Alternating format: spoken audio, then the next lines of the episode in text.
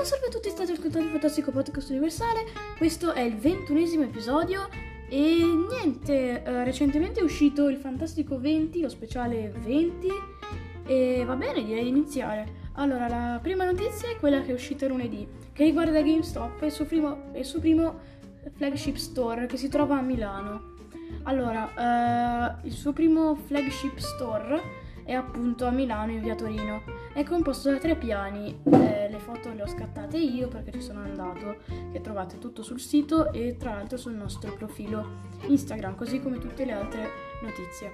Al piano superiore c'è la parte negozio, dove è possibile acquistare i giochi, gli accessori o articoli da collezione, per esempio dei giochi tipo dei Lego di Minecraft, calze dei Pokémon, carte Pokémon, eccetera.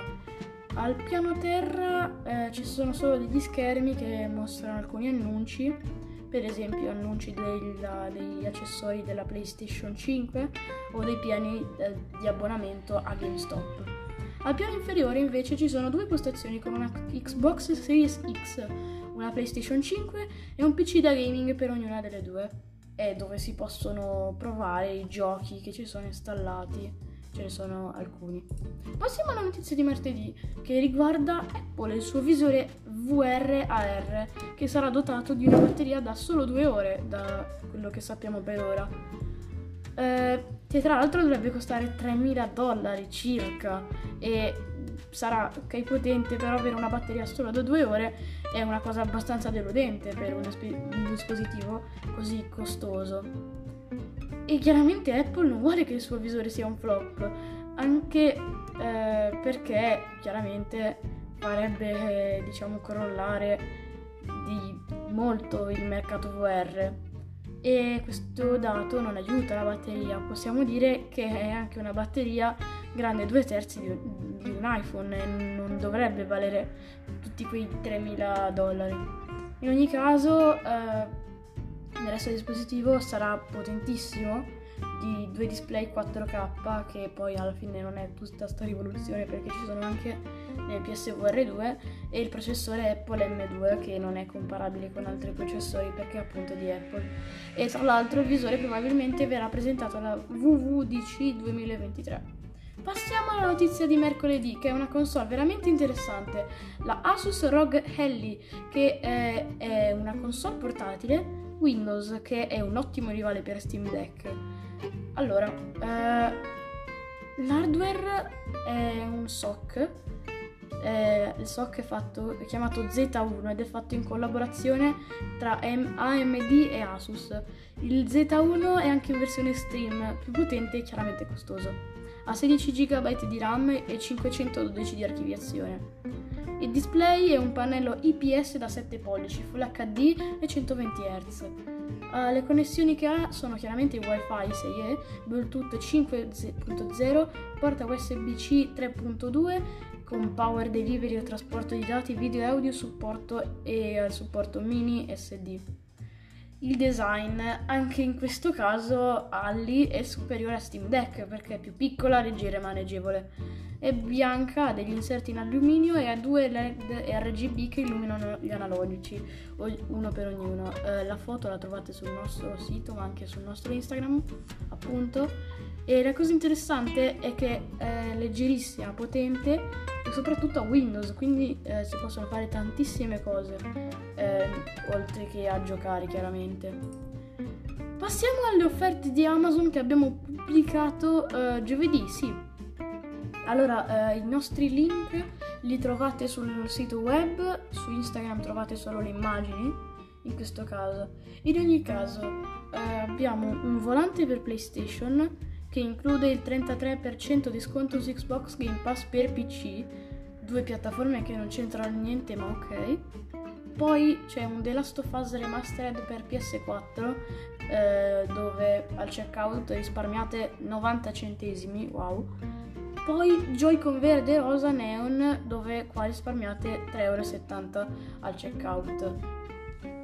Eh, la notizia di venerdì invece guarda, riguarda i giochi di PlayStation Plus Essential eh, che sono stati leakati di maggio 2023. Allora, dovrebbero essere questi: Grid Legends, Chivalry 2 e Descenders. Eh, sono tutti sia per PS5 che per PS4.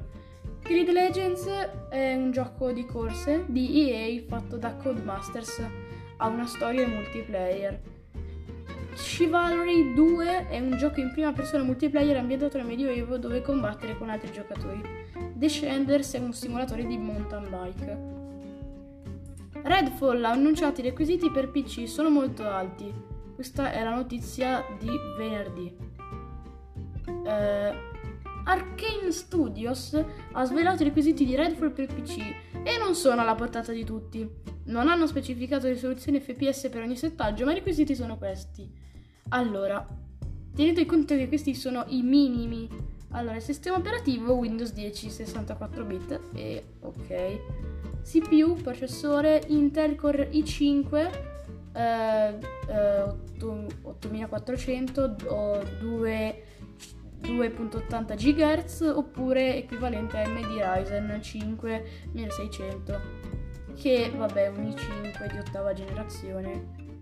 Poi la scheda grafica un AMD RX 580 o un equivalente Nvidia GTX eh, 1080 che comunque va bene qualsiasi scheda grafica come minimo appunto che abbia 6 GB di VRAM come RAM 16 GB, attenzione questi sono i minimi, DirectX 12 e vabbè 100 GB liberi di archiviazione per installare il gioco.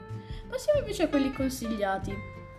Eh, sistema operativo Windows 10 64 bit come prima, processore i7 di nona generazione a 3.60 GHz oppure l'equivalente AMD Ryzen 7 2700X la scheda grafica AMD 570 eh, Nvidia RTX 2080, che tra l'altro è quella del mio portatile, oppure un Intel Arc e vabbè una qualsiasi scheda grafica che abbia almeno 8 GB di VRAM.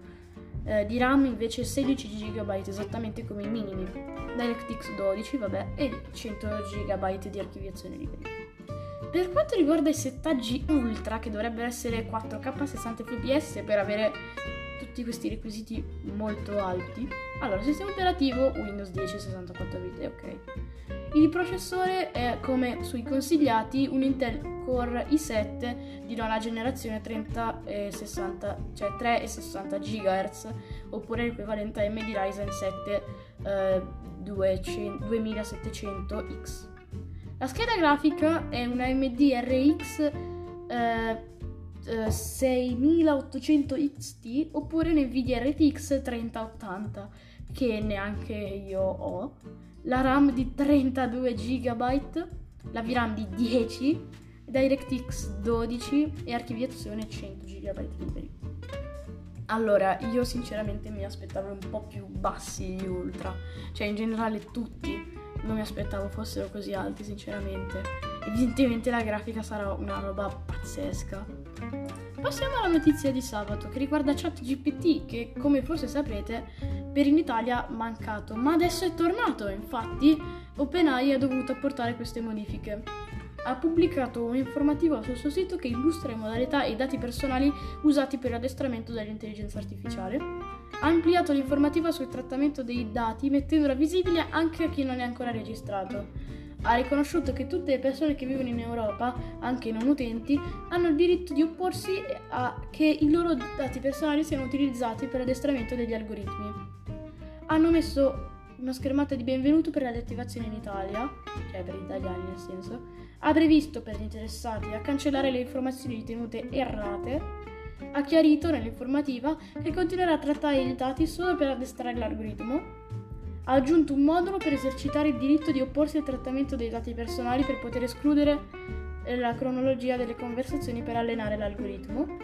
Ha messo nella schermata di benvenuto per gli utenti italiani per riaccedere al servizio dichiarando di essere maggiorenni ultra, ultra tredicenni con il consenso dei genitori. Ha inserito nella schermata di registrazione la richiesta della data di nascita. Passiamo alla notizia di oggi che è uscita due ore e mezza prima che uscisse questo episodio, che parla dei giochi che usciranno questa settimana. che sono di meno rispetto alla scorsa settimana. Domani, primo maggio, esce World Turtles, City of Beats, The Witch of Fern Island e invece martedì 2 maggio esce Showgunners, Redfall appunto, Age of Wonders 4 e il 3 maggio esce Teeny Life. Bene, per questo episodio è tutto, ci vediamo in un prossimo episodio. Eh, vi ricordo che uscirà domenica prossima, ma potrebbe uscire uno speciale e se esce dovrebbe uscire questo giovedì. Ciao!